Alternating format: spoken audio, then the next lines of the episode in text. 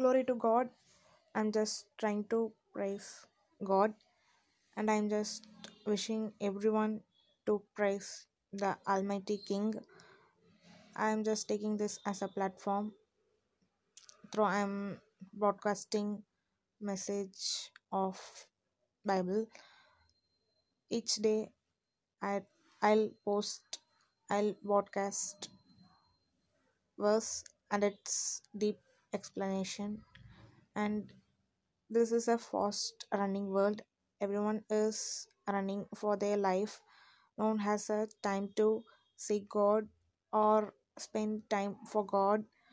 But in this fast running world no one can save our soul except jesus christ who died for us